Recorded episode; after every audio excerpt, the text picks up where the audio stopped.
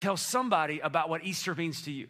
Tell somebody your salvation story because, man, that's the best thing ever. Like, we, we love worshiping Jesus, and on this day, we get to just really talk about what Jesus means to all of us and our salvation story. And that's what we're gonna do today. Is we're just gonna celebrate for just a few moments and just talk about some of the salvation stories at RLC and some of the things that God is doing in our church, and the hope that that means that if He did it for one, He can do it for all of us. And that's one of the things I love about the text we're going to read today. We're going to be in John chapter 20. And we're going to talk about this idea of, of the text of, of res- the resurrection moment. And there's three different people that all come to Jesus with different things going on in their life, but they all find life through him. And so I want to read this text with you, and then we're going to just celebrate what God is doing in our church and what God may be trying to do in your life today. But here's the text. If you want to read it in your Bible, if you want to look on my screen, God's word says in John chapter 20 that early on Sunday morning, while it was still dark, Mary Magdalene came to the tomb and found that the stone had been rolled away from the entrance. But instead of looking, she ran and found Simon Peter and the other disciple, the one whom Jesus loved, and she said, they have taken the Lord's body out of the tomb, and we don't know where they have put him. And so Peter and the other disciples started out immediately out for the tomb. And they were both running, but the other disciple outran Peter and reached the tomb first. And he stooped and looked in and saw the linen wrappings lying there, but he didn't go in. Then Simon Peter arrived and went inside, and he noticed the linen wrappings lying there, but while the cloth that was had covered Jesus' head, it had been folded up and lying apart from the other wrappings. Then the disciple who had reached the tomb first also went in, and he saw and believed. For until then, they hadn't understood the scripture that said Jesus must rise from the dead. So, what had been happening up to that moment is Jesus had been arrested, Jesus had been crucified, and Jesus had been laid in that tomb. But then, early Sunday morning, someone went and they found that the body of Jesus was gone. He had rose again. And so, all three of these people encounter the news of the resurrection. But what's amazing is all three of them had different experiences when they encountered the news that Jesus wasn't dead, that Jesus is alive. And that's one of the things I love about Jesus so much is that no matter what we bring with us, no matter what, what we encounter on our way to the empty tomb, Jesus is still able to, to encounter all of us with the good news that because he's alive, anything is possible. And so, if you're taking notes in your message notes, if you want to write this down, if you don't catch anything else I say today, the good news is that Jesus didn't come to make bad things good, Jesus came to bring the dead to life. Jesus didn't come just to make us feel better about ourselves. He didn't come just to play around and just to mess around. He didn't come to make bad things good. Jesus came to do the impossible things. Jesus came to do the things we can't do for ourselves. He came to bring the dead to life. And so it doesn't matter what we bring to the empty tomb. What matters is what God can do. So it just don't matter. So want you look at your neighbor and say, it don't matter. It don't matter. Let's try it again. Look, look at somebody else, somebody you're willing to talk to and say, it don't matter. Now, it's just taking entirely too long. Okay, here's the deal. I want to teach you how to say it with, with Alabama talk, okay? I know some of y'all are from all over the place, but in Alabama, we have this ability to say an entire sentence in one word. Have you ever noticed that before? You ever talked to anybody from, from, from the deep south? We can take one whole sentence and make it one word. And so, so it's like this like you might say, it doesn't matter. we say, it don't matter. It takes skill. You're going to have to practice it a little bit. So look at your neighbor and say, it don't matter. That was good. That was good. Look at somebody else and say, it don't matter. Yeah, we're going to work on it. We're going to work on it. I want to get that so in your head that today, when there's a red light, someone's going to say, hey, there's a red light. It don't matter. because it's just, it don't matter. And the reality is, is it, it don't matter. It doesn't matter what you bring to that empty tomb. What matters is what Jesus can do with it. And what I love about that is all of us come to that empty tomb with different things and different stuff that's going on in our life. But the celebration we have today is that Jesus is able to do something about every single thing that we bring with us. And that's what I want to talk about real quickly is the three different people that, that came to that empty tomb, what their story can teach us about what God can do in all of us. And I wonder which one of these that you would identify with what God has done in your life. The first one would be Peter, and that is if we can just come to Jesus if we can just have the courage to take the step and come to that empty tomb, even if dead from a thousand private battles, we can experience life. Even if dead from a thousand private battles, we can experience life because it don't matter. It don't matter. It not to say that it's not big and not that it's not important, but it pales in comparison to the ability that Jesus has to take the dead and bring it to life. This is what happened to Peter. The Bible said that on Sunday morning, while it was still dark, Mary Magdalene came to the tomb and found the stone that had been rolled away from the entrance. She ran immediately to Simon. She immediately ran to Simon and to the other disciple. And then Peter and the other disciple started out for the tomb. They were both running, but the other disciple outran Peter and rescued, uh, not rescued, and reached the tomb first. And it says, reached the tomb first. Now, here's the thing we know that this gospel was inspired by the Holy Spirit and written by the other guy. Okay, his name is actually John. We're going to talk about him in a minute. And of course, it's possible. You ever been around a bunch of friends? It's entirely possible that even though inspired by the Holy Spirit, this was his opportunity to make sure everybody knew I'm in a little bit better shape than Peter, okay?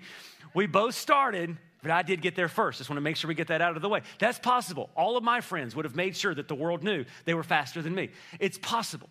But is it also possible that even though they started off and they were both running and they're both wanting to see, maybe there were some things weighing Peter down that we can't see? Because the reality is, there's one thing that all of us in here have in common, and that is every single person in this room has a private battle that nobody else knows about. Everybody in here has a private battle that nobody else knows about, and we're really, really hoping that Jesus could do something about that. It's that thing that, if you're not careful, will keep you up at night. It's that thing that if you're not careful will steal your joy like nothing else. And here's the thing I've also learned is that for many of us, it's not one private battle, it's a thousand of them. It's so many different little things that want to all come together to finally make it to the point that we feel so weighed down that we can't possibly think that Jesus could do something with our life. And I wonder if the reason why that, that Peter was outran by John was because there was so many things that nobody else could see, but was weighing him down on his way to the cross. As a matter of fact, we know that Peter was the leader. Peter brings me so much hope because he's the guy who would always speak first and then think. He makes me feel better about myself because I'm like, okay, well, I'm not the only one that does that. And he was just always leading the way. Well, imagine what happens after Jesus dies on the cross. Peter, what are we going to do? Peter, do you have a plan? Surely you have a plan. You are, you are Jesus' right hand man. The reality, though, is he had no answers. He didn't know what to do. So that's weighing on him as he's trying to figure out what are we going to do about this? What about the fact that he denied Jesus? The Bible said that at their last supper, that Jesus said, Peter, you need to know that before the morning, before the rooster crows, you're going to deny me three times. Did you know that, G- that Peter did everything but call Jesus a liar? He said, Jesus, I would never deny you. I would rather go and die with you, but I am never going to deny you. The book of Luke tells us that when the rooster crowed and he had denied Jesus the third time, somehow or another they were close enough that Jesus turned and he found Peter in the crowd. Can you imagine that look? Now, I don't think Jesus was looking with judgment. I think maybe, if nothing, he was smiling at him. Hey, it's okay, Peter, I told you. But you imagine? I would rather die than deny you. And then you deny him three times, and then Jesus is looking right at you. The Bible said that when he realized what he had done, he went and he wept bitterly. He just completely is carrying the weight of a thousand private battles that at that moment maybe nobody else knew about. And then here's the question what if Jesus is alive? What will Jesus say? Will he tell me to leave? But the amazing thing about Peter is that even though he carried all of his weights, he still came to Jesus. He still came to that empty tomb. And then the Bible says this it says that Simon Peter arrived and went inside. He said, I might as well go on in. And he noticed the linen wrappings lying there. And while the cloth that had covered Jesus' head was folded up and lying apart from the other wrappings. And that was the moment that he believed. Because then John came in, saw the same thing. And until then, they hadn't understood the scriptures that said that Jesus must rise from the dead. Now, that's lost on us in our Western context. But have you ever been to a concert and you're by yourself and you got to go to the bathroom? You ever, you ever, you what, what is the universal symbol that somebody's sitting here? Please don't take my seat. You take your jacket or you take something and you put it over the seat, right? And then you pray. And you hope that when you get back, someone's not sitting in your seat and holding your jacket at the same time.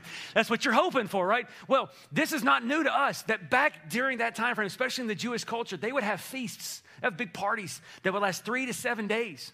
And so over the course of seven days, you're going to have to get up and leave for a little while. So they needed a universal symbol that I'll be back. So, what they would do is if you needed to go for a little while, you would take the napkin that you were using and you would fold it in a certain way, and then you would set it down to let them know, I had to go somewhere, but I'm coming back as soon as I can.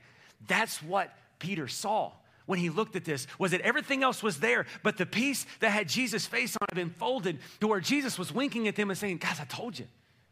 I told you I was gonna go, but I also told you I was coming back. And now, here I am. And it was when they saw that that they realized, wow, it was true.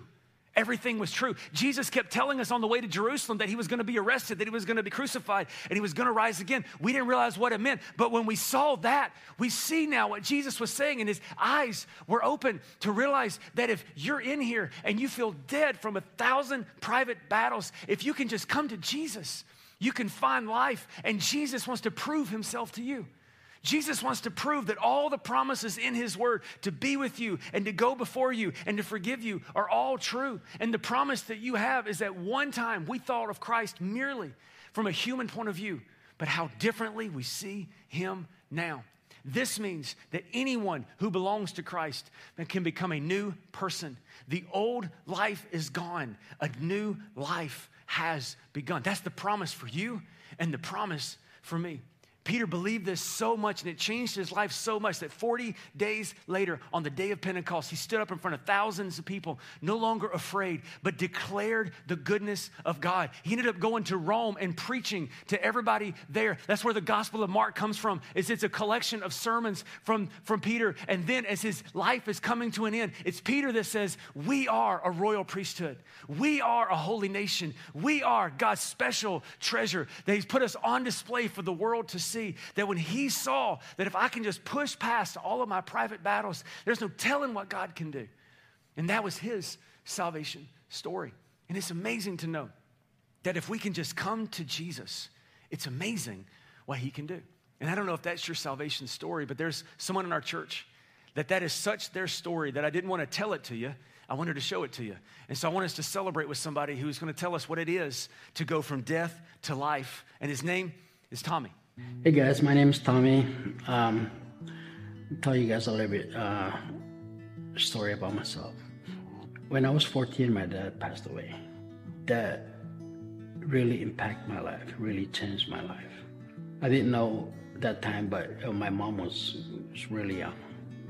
And it's uh, six of us, sibling. I have five siblings. So she had a hard time dealing with it, and she turned into to alcohol. Me and her had a,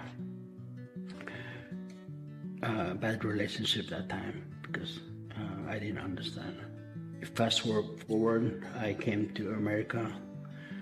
I met Mar when we when we first had our our, our first child. She went through a 22 hours uh, labor, and it, it reminds me of my mom. After that, I, I called her and say sorry we made things, and she ended up coming to, to Bowling Green. I noticed uh, something a little bit different about her. She's, she's trying to push us to go to church. We, we did it for a while. We we didn't really go to church. We we do like kind of a Bible study at home. We did it for six months, I think, and she ended up passing away. The same year, my my other brother passed away. Uh, another life changing moment for me and my family couple years later, I have a cousin that went to Texas and got saved. We all heard about it and we, we doubted, like, no, that's someone that we doubt that he he can preach and talk about the Bible. He asked his pastor, Pastor Andrew, if they can come to Kentucky to share the gospel with us. He ended up passing away during the, during the COVID. Pastor Andrew wants to honor that, so he came. He came to us. It was a beautiful night just listen to music and we pray. and the, pastor prayed for us and we that's the night that me and my family got saved all of us. The night we got saved was uh, was on her birthday. So i i knew right away that it's a seed that she planted a long time ago. The music was playing on the phone. It was not that loud. We're, i remember we're, we're all just crying. Me my all my sibling, my uncle, just my cousins. We're sitting there just crying. We're not sad, we're just crying. but we're, we're full of joy. We're laughing and crying and just talking. It just feels different. I remember that night I couldn't sleep. The, that pastor, Pastor Andrew, told us to go uh, church uh, church hunting. That same week, we were looking for a church and we were talking about it. I remember I used to cook for the Puga family. They invited me to church. I remember there's a church by uh, Samurai. So we, we all my family came to RLC. I, I, we just knew knew right away this is this is our church. In that we we hear the song uh, the song that we got saved on. They played it that day at church. Pastor Brandon was preaching something about uh, John three sixteen. So right away we we kind of know, I think this is it. I'm so thankful and grateful. Uh, even though I, I had a, a rough uh, past, I think without my past and all the things I struggled with in the past, I, I won't be who I am today. I'm so thankful. That night, I, when I got saved, all I can say is thank you. Thank you, Jesus. Thank you. I'm so thankful I have I have my family with me. We're not perfect, but we right now we live in, in peace and joy. You know, our family without uh, getting saved and know Christ or coming to church every Sunday, we will all fall apart and we'll be fighting and turn to alcohol. Very thankful for the RLC family. They support me and my family, and we're so thankful and grateful. Man, I don't, I don't know how to explain it. I can only say thank you and grateful.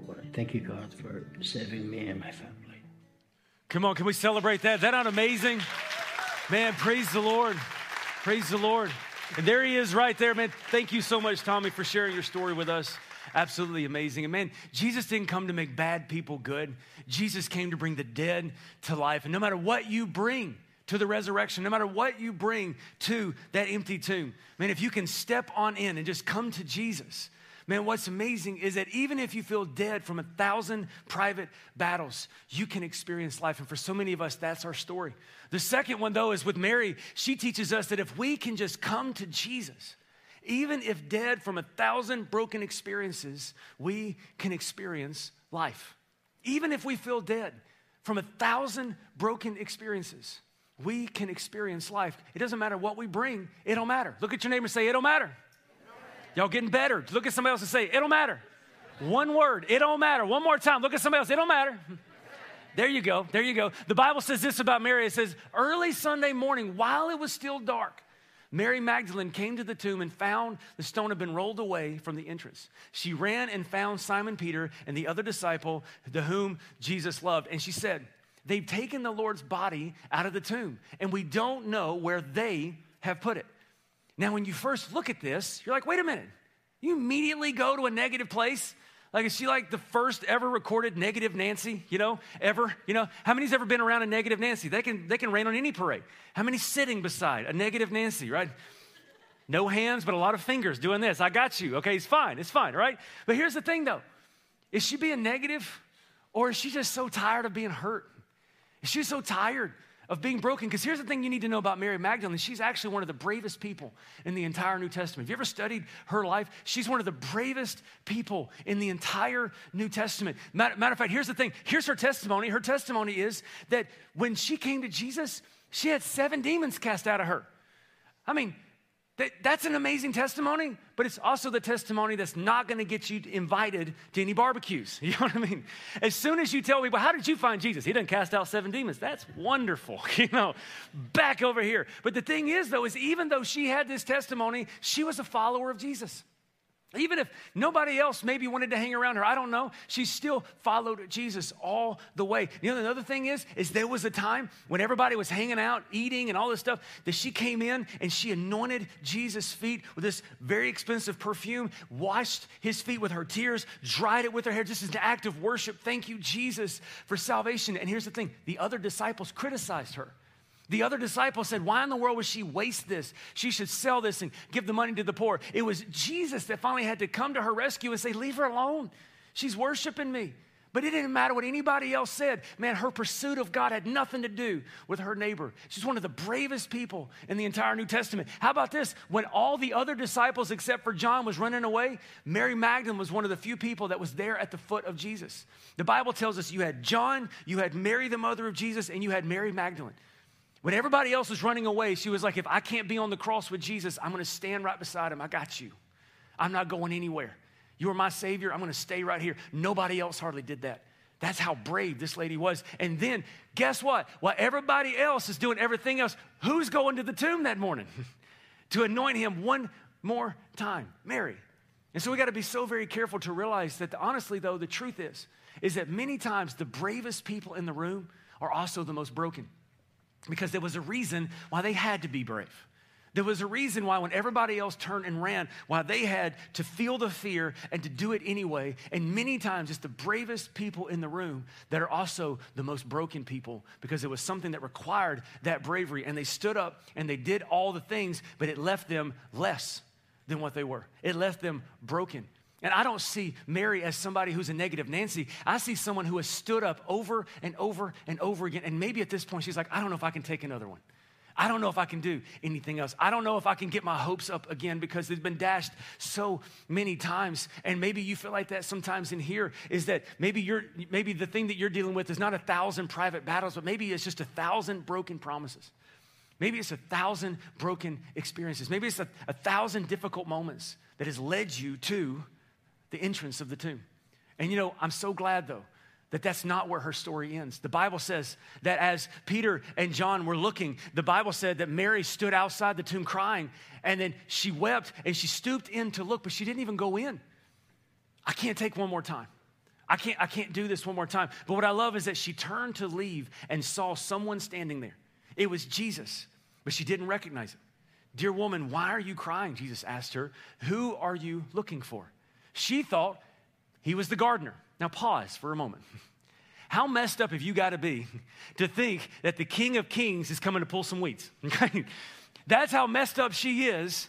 So she looks at, at him and says, Sir, if you have taken him away, tell me where you have put him, and I will go and get him. And then I love this. Jesus said one word to her, and that was Mary. He didn't just say, Hey, what's up? Hey, you know better than that. Hey, don't you? No, instead, he knew exactly who she was, and he called her by name. Hey, brave girl. Hey, one who was there when nobody else was. I don't care about those experiences. I know who you are. I know you.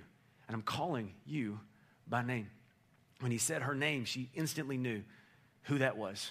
And he talked to her and he said, I want you to go and I want you to tell the disciples everything that you've seen here. And Mary Magdalene found the disciples and told them, I have seen the Lord. Can I tell you that there's moments in our life when we have these different experiences that leave us broken, that leave us bruised, that leave us just wondering, God, I don't know if I can take anymore. But if you can push past that, and if you can go into the tomb, if you can go and you can meet with Jesus, if you can just come to Him, you know what He wants to do is He wants to call you by name.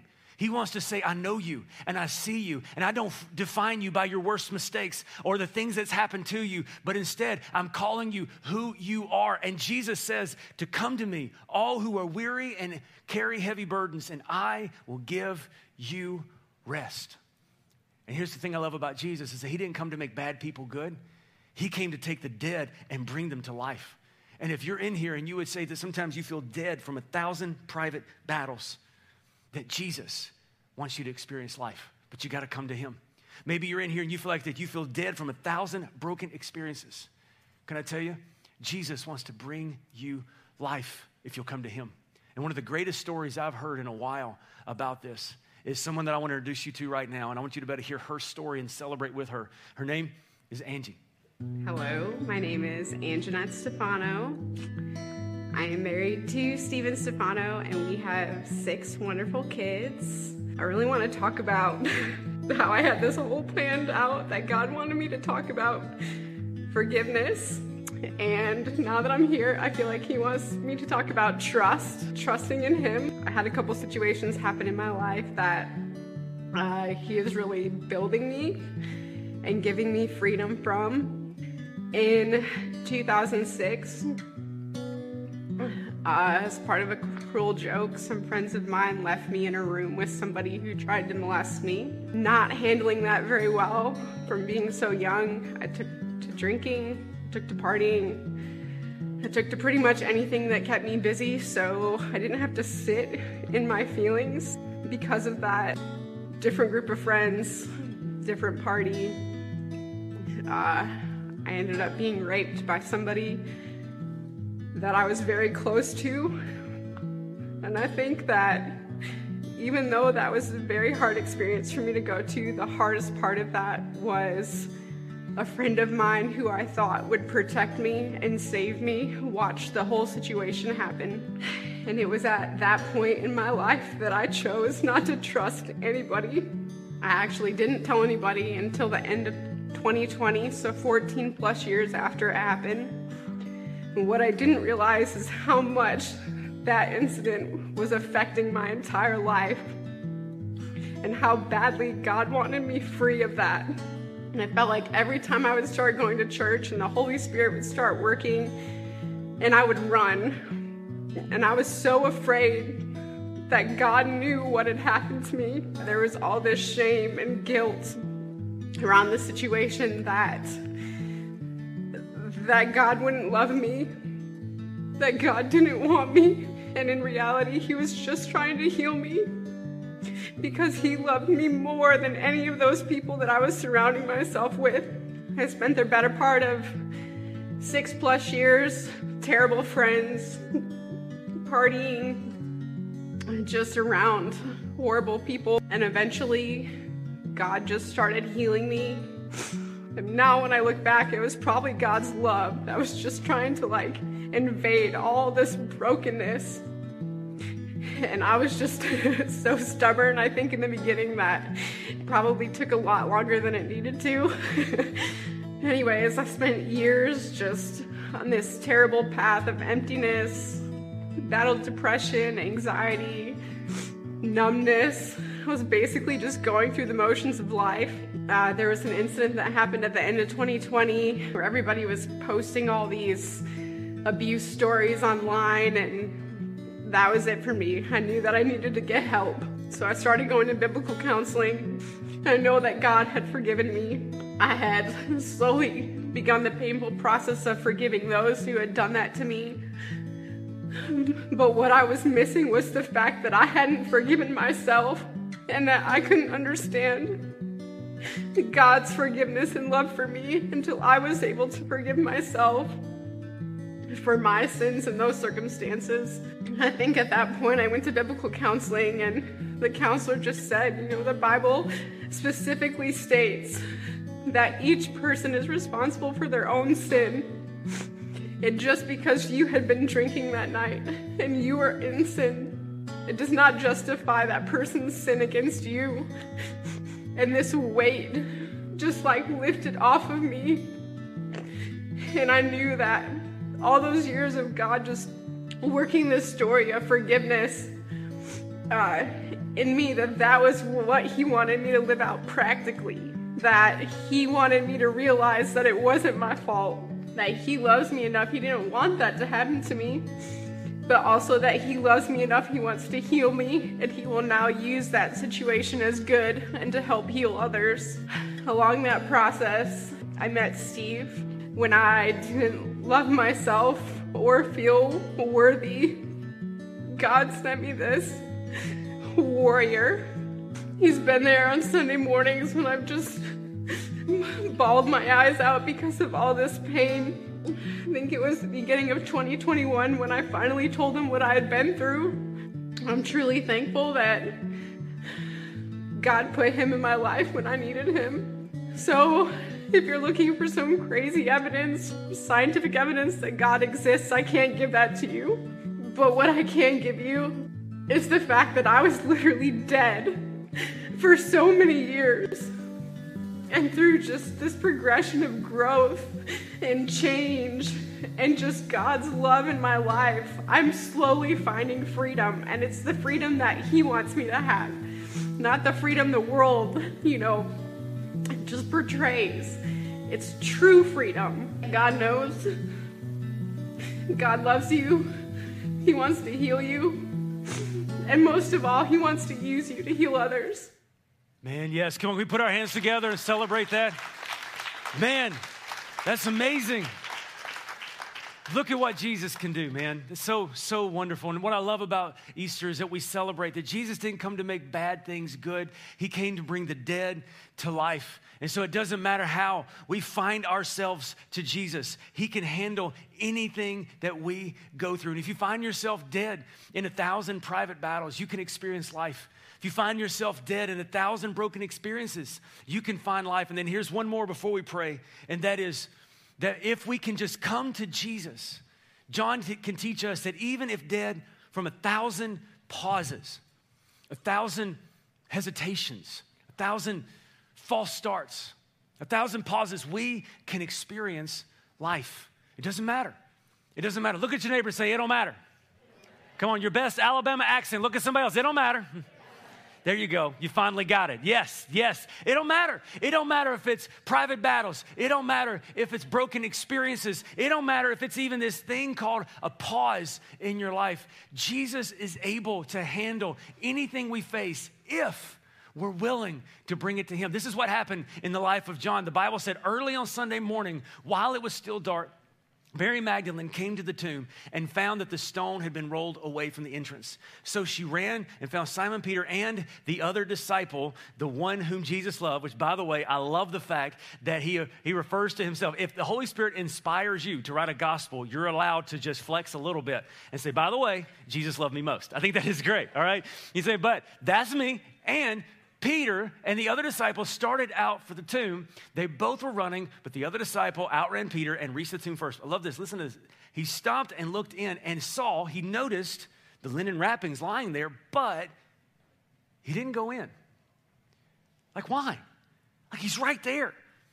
He's two steps away from experiencing life. He's right there at the door of the tomb he can see from some of the light that's in there. He's not going to be able to see too much because there's just the one light that's going through there, but he can see a little bit. And he sees the linen wrappings. He sees that something has happened, but he hesitates.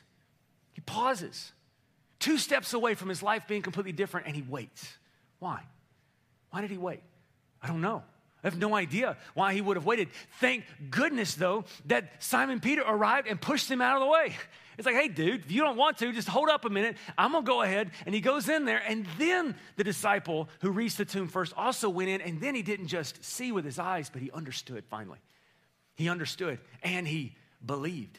For until then, they still hadn't understood that the scriptures had said that Jesus must rise from the dead. And what was amazing is, I don't know what it was that caused him to stop at the entrance of the tomb. What was it that stopped him from just that moment of everything changing? But whatever it was, once he was willing to push past that and step in, his life was never, ever the same. And here's the promise that I have for you from God's word, and that is that if you're willing to push past feeling dead from a thousand private battles, you can experience life. If you're willing to push past a thousand broken experiences, you can experience life. And if you have the courage, if you have the ability, if your desire is there that you can push past whatever causes you to wait, whatever causes you to pause, if you can just push past that, you can go from knowing about the love of God to experiencing the love of God for yourself.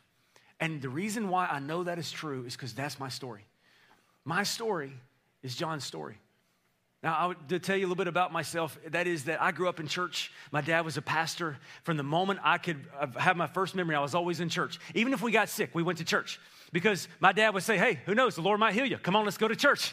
and so he would quarantine us and put us in the back corner with, with a trash can in case we got sick, but we was gonna go to church. I mean, that's just the way it was. And because I was the pastor's son, I'd memorized a bunch of scriptures and all this stuff so I could make sure I won all the Bible bowls. I mean, he's old enough remember some Bible bowl competitions, few of you, yeah. I, I always won those because I was the I was the pastor's son, so I was supposed to, right? And we did all of that. And, and then what would happen is once or twice a year, there'd be an evangelist that would come in and he would say, Hey, you don't want to go to hell, do you? Well, no, wasn't on my to do list. Well, then you need to repeat this prayer after me. And so I'd repeat that prayer because I didn't want to go to hell. And so after a while, I got to where I memorized that prayer. I could tell you all about how to get saved, but I never had an encounter with God myself. I could tell you all the scriptures. My dad had told me the gospel so many times, I, I could tell it better than he could. But I'd never had an encounter with God. It was in my head, but it never got to my heart. And one day, my dad took our family, I had two sisters, stepmom and my dad. He took us to a church service down in Pensacola, Florida. We were down there and it was, we were sitting in the back of the balcony and we were there and there was a guy up there on stage and he said something to me. Man, I'll never forget it. He said, Man, guys, I got bad news and I got good news. Of course, I'm sitting there going, Let's hear it. He said, Bad news is everybody in this room's a sinner. It's like, well, I don't know if I like this guy that much. that's, that's rude. You know, he's like, hey, that's the bad news. Guess what? Everybody else is too. The Bible says that all have sinned and come short of the glory of God. And here's even worse news the wages of sin is death. I was like, no, I don't like this guy now. That's the bad news. Give me the good news. And he said, but the gift of God is eternal life.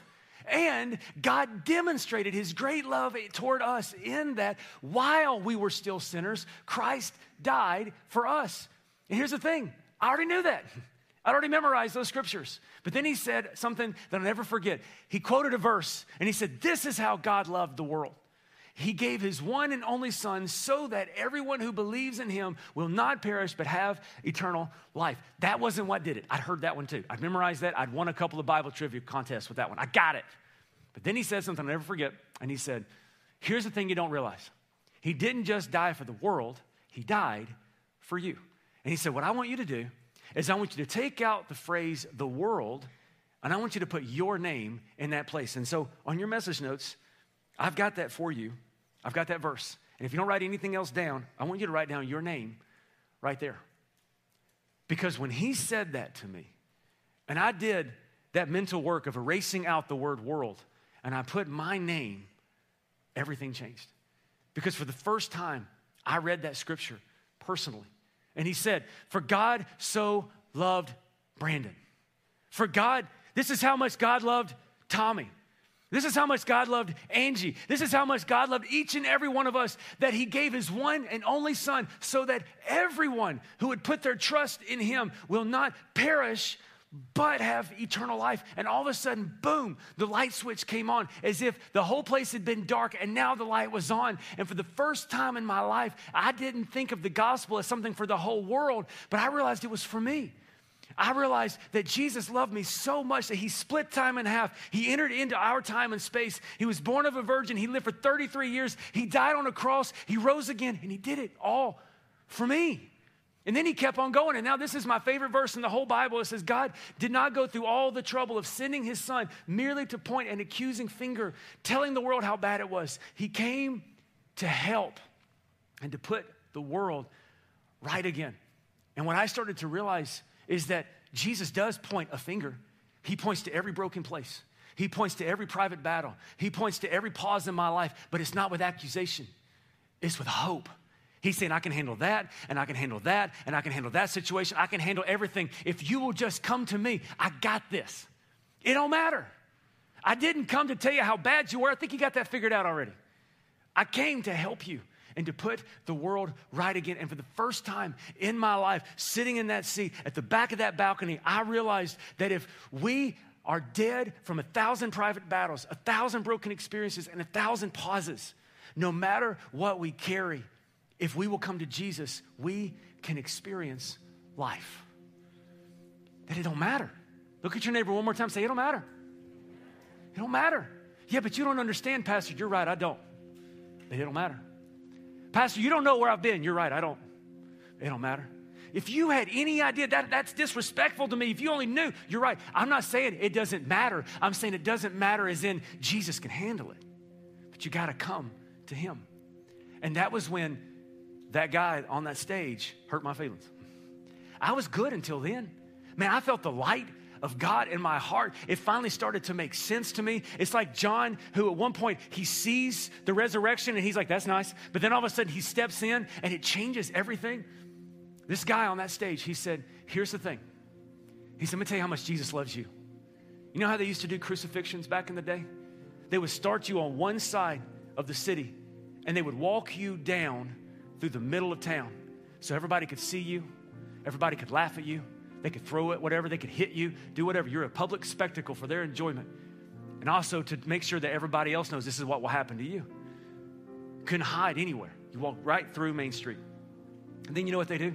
They don't go and they don't crucify you on a back hill somewhere where nobody will notice. They take you, it was called the place of the skull, Golgotha. It was right there, right outside the town where everybody could see. So everybody coming into Jerusalem for the feast of Passover, everybody, everybody could see you. And he said, You know what Jesus did? He walked right through Main Street. He marched right up to that hill, naked, crucified, but unashamed, because he did it for me and he did it for you. He is not ashamed of you. And then he said this don't be ashamed of him. Don't be ashamed of him. Jesus didn't whisper his love to you, he shouted it. He didn't just shout it by coming to this earth. He shouted it by every single day he was here. And then he died on a cross for you. Don't disrespect him by hiding your allegiance to him. And that was my problem because that's what I've been doing my entire life. And for the first time, the gospel had become real to me. And he said, Yes, it's okay. If you want to pray a prayer after somebody, yes, that's okay. But we're going to do something different today. If you want to receive Christ, I want you to be bold. I want you to be bold the way Jesus was bold for you. And I want you to come up here and I want you to receive Jesus. And I had absolutely no plans on doing that because there were 2,000 people in that room. I didn't know any of them, but all of a sudden I felt every one of them was judging me. Now, the ones I did know right here, my family, that was the ones that I cared about. I didn't care as much about my sisters because they were my sisters. I mean, they were already my enemy. but I cared about my dad because my dad had shared the gospel with me a thousand times. It was my dad who thought he had led me to Christ so many years ago. And everybody in my row thought I was the best Christian there. I was the guy who won all the Bible bowls. But now, here's the moment, and I realized I don't know Jesus like that. And I want to. And all of a sudden, the greatest tug of war in my life lasted for about five to 10 minutes, where there was something that was pulling. I now know it's the Holy Spirit pulling me, saying, I love you. I love you. I love you. I'm not ashamed of you. I'm not ashamed to be called your Savior. I'm not ashamed of whatever you've done and everything you've been through. I love you. Bring it to me. Bring it to me. Bring it all to me. And I wanted to, I wanted to pursue that love that had grabbed my heart. But there was another, there was another rope pulling me back, going, What's your dad gonna say about you? What's your sister's gonna say about you? What are these 2,000 people that don't know you? And I didn't care until that moment. And I had to make a decision. What am I gonna do? Jesus said, If you're ashamed of me, before men, I'll be ashamed of you before my Father in heaven. But if you're unashamed of me, I will never be ashamed of you. And in that moment, I had to make a choice. And I cannot tell you, other than the grace of God, how I did this. But at one point, I was like, you know, I don't care. They can think about me what they want to think about me. And I stood up. And can I tell you, when I stood up, it was like I jumped into the river of living water that I'd heard about all my life. Instantly, my life was different. I knew in that moment what it was to experience the love of God. And so I started walking toward that altar. And by the time I got 10 steps in, I was running as fast as I could to get down there. I wasn't running away from anything, I was running to my Savior because I knew what love felt like for the first time in my life. And by the time I got up to the front, I was already brand new. I didn't need anybody to repeat a prayer. I, I knew in that moment my life was never going to be the same. And I actually journaled about it that night. As I went to bed, I was like, now I know what love feels like. I wonder if it's going to feel like this in the morning. And the next journal entry was, yep, he's still here. I know that was October 26, 1996. That's how old I am. Pray for me. And you know what? I've had a thousand private battles. I've had a thousand broken experiences. And I have paused so many times, but I've never been through a single one of them alone. Jesus has been with me the whole way. And my salvation story is I know what it feels like to feel dead on the inside. But on October 26, 1996, I now know what it feels like to feel alive. And I've never felt dead again. Because even in the darkest moment of my life, Jesus is there. And so, what I want to do is, I want to offer you the same gift that that man offered me. And if you want to look inside your, your Connect card or your, your, your annual survey card, on the back of that, there's what we call a spiritual survey. And we've done this every year since we began our church. And we're going to do it again this year, but we're going to do it just a little bit different this year. And, and what we normally do is we normally say, everybody in this room is one of these four.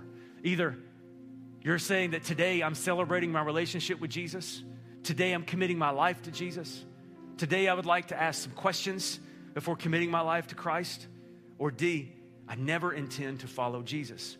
And every year, we ask you to mark one of those and then bow your heads and then we pray together.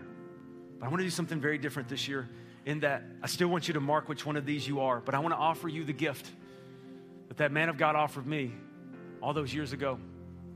And that is number one, is maybe, maybe you're A. Maybe, maybe that's, that's where you are today. Is that today I'm celebrating my relationship with Jesus Christ. And if that's you, in just a moment, the band is going to lead us in a song of worship, and it's your chance. We've already got to see everybody. Everybody looks good. I'm so glad that you're here. But the last song is for Jesus.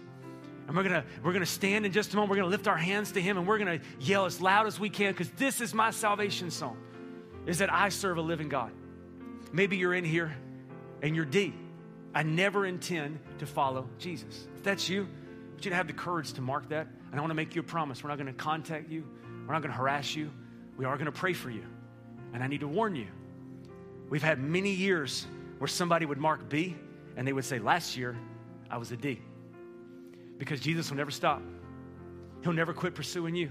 He's so in love with you that He'll go the ends of the earth and back to reach you if you'll just come to Him. Maybe you're in here in your seat. Today, I would like to ask questions before committing my life to Christ. I love that.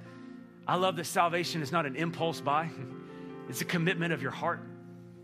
And so, if that's you in just a moment, when we sing that song of worship, I'd love for you to slip out of your seat and go back to our, our prayer kiosk back there, and they would love to answer any questions that you have so you can be confident in giving your life to Jesus. But maybe you're B. Today, I'm committing my life to Christ. And if so, I want to give you the gift that I received, and that is a chance to go all in for Jesus. I want to tell you what that man told me. He said, Jesus marched all the way through the main street of Jerusalem. They took him outside the city and put him on a hill for everybody to see. He was naked, but he was unashamed because of his great love for you. He loves you that much. How much do you love Jesus? How much are you willing to do to go all in for him? Are you willing to risk embarrassment? Are you willing to say, I'm going to go all in? Are you willing to say, I'm ready to say goodbye to yesterday and hello today? You've never been more loved than you are right now. You've never been more cared for, more loved, more honored, more seen than you are right now. That Jesus loves you and his love is perfect. And if that's you, I want to encourage you to go all in for Jesus. And this is what I want you to do. That when we start our song of worship, when you feel ready to do so, you to quietly slip out of your seat and I want you to come to Jesus. You're not coming to me. You're not coming to this band. You're making a visible representation of coming to Jesus. And on the back of your message notes, it's a prayer to get you started. And it says this Dear Jesus, thank you for loving me completely. Thank you for paying for my sins on the cross. I confess I need you. I am a sinner, but want your salvation. I confess. And you tell him everything that's going on in your life. Everything you confess is everything he's willing to take everything He's willing to wash away. So take your time and tell Him. Please forgive me and wash away all my sin. Thank you, Jesus, for your forgiveness. I confess you as my Lord, my Savior, my best friend. I receive your new life and give you mine. In Jesus' name, amen. Can I tell you? One of the hardest things I ever did was to risk embarrassment, to risk what other people would think about me. But in the light of what Jesus did in my life, it was the easiest decision because I now know what love feels like. And by the way, when I got back up, when I, when I, when I got up from that altar area and, and I was getting ready to go back up, it was, a, it was a large church, and it took me a long time to get back up there to where they were. I didn't know what they were going to think about me, but can I tell you what they were doing? They weren't mad, they weren't embarrassed, they were smiling. My dad was crying, and he said, Son, I'm so proud of you. I'm so proud of you making this, this commitment to God. He said, Now you're my brother in Christ. You know, the people that you're so afraid of are the people who are cheering you on the most. What's it worth? Is Jesus worth your allegiance? Then let's go all in. Today is the day of boldness. And if you will step out, you can experience the love of God for yourself. Let's pray. God, thank you so much for today. Thank you for your goodness and your mercy. Thank you, God, that you see us and that you know us, and you're not ashamed of any